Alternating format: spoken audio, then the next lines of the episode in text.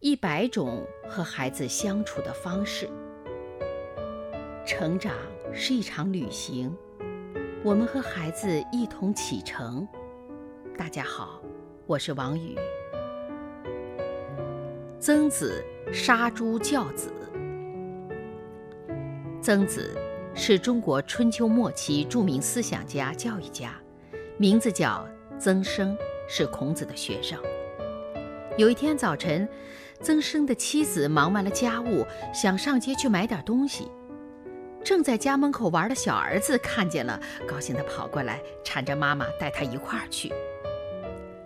曾生的妻子摇摇头：“妈妈是去办事儿，不是去玩儿啊。”小儿子又哭又闹，拉着妈妈的衣服：“我就要和你一起去吗？一起去吗？”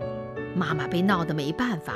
回过头去，看见自家院子的那头小猪，又想起儿子最喜欢吃肉，就随口应允说：“好乖乖，妈妈回来就把小猪杀了，炖肉给你吃。”听到妈妈的保证，小儿子高兴极了，这才放妈妈走。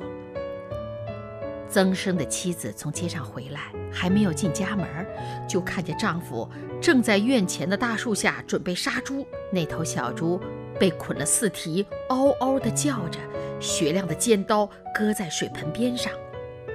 一见这个情景，他大吃一惊，马上明白了是怎么回事，连忙制止曾生说：“哎呀，这猪太小了，你怎么能现在就杀呢？”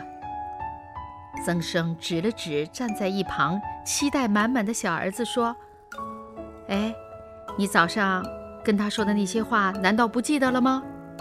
哎呀，我刚才是和孩子说着玩的，你怎么就当真杀猪呢？妻子责怪道。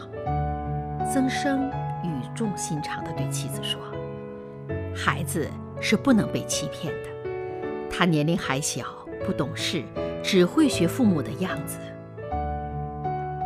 咱们今天说话不算数，那么孩子也就学会了说谎。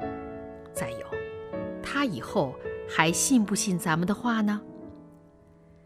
曾生终于说服了妻子，真的把小猪杀了。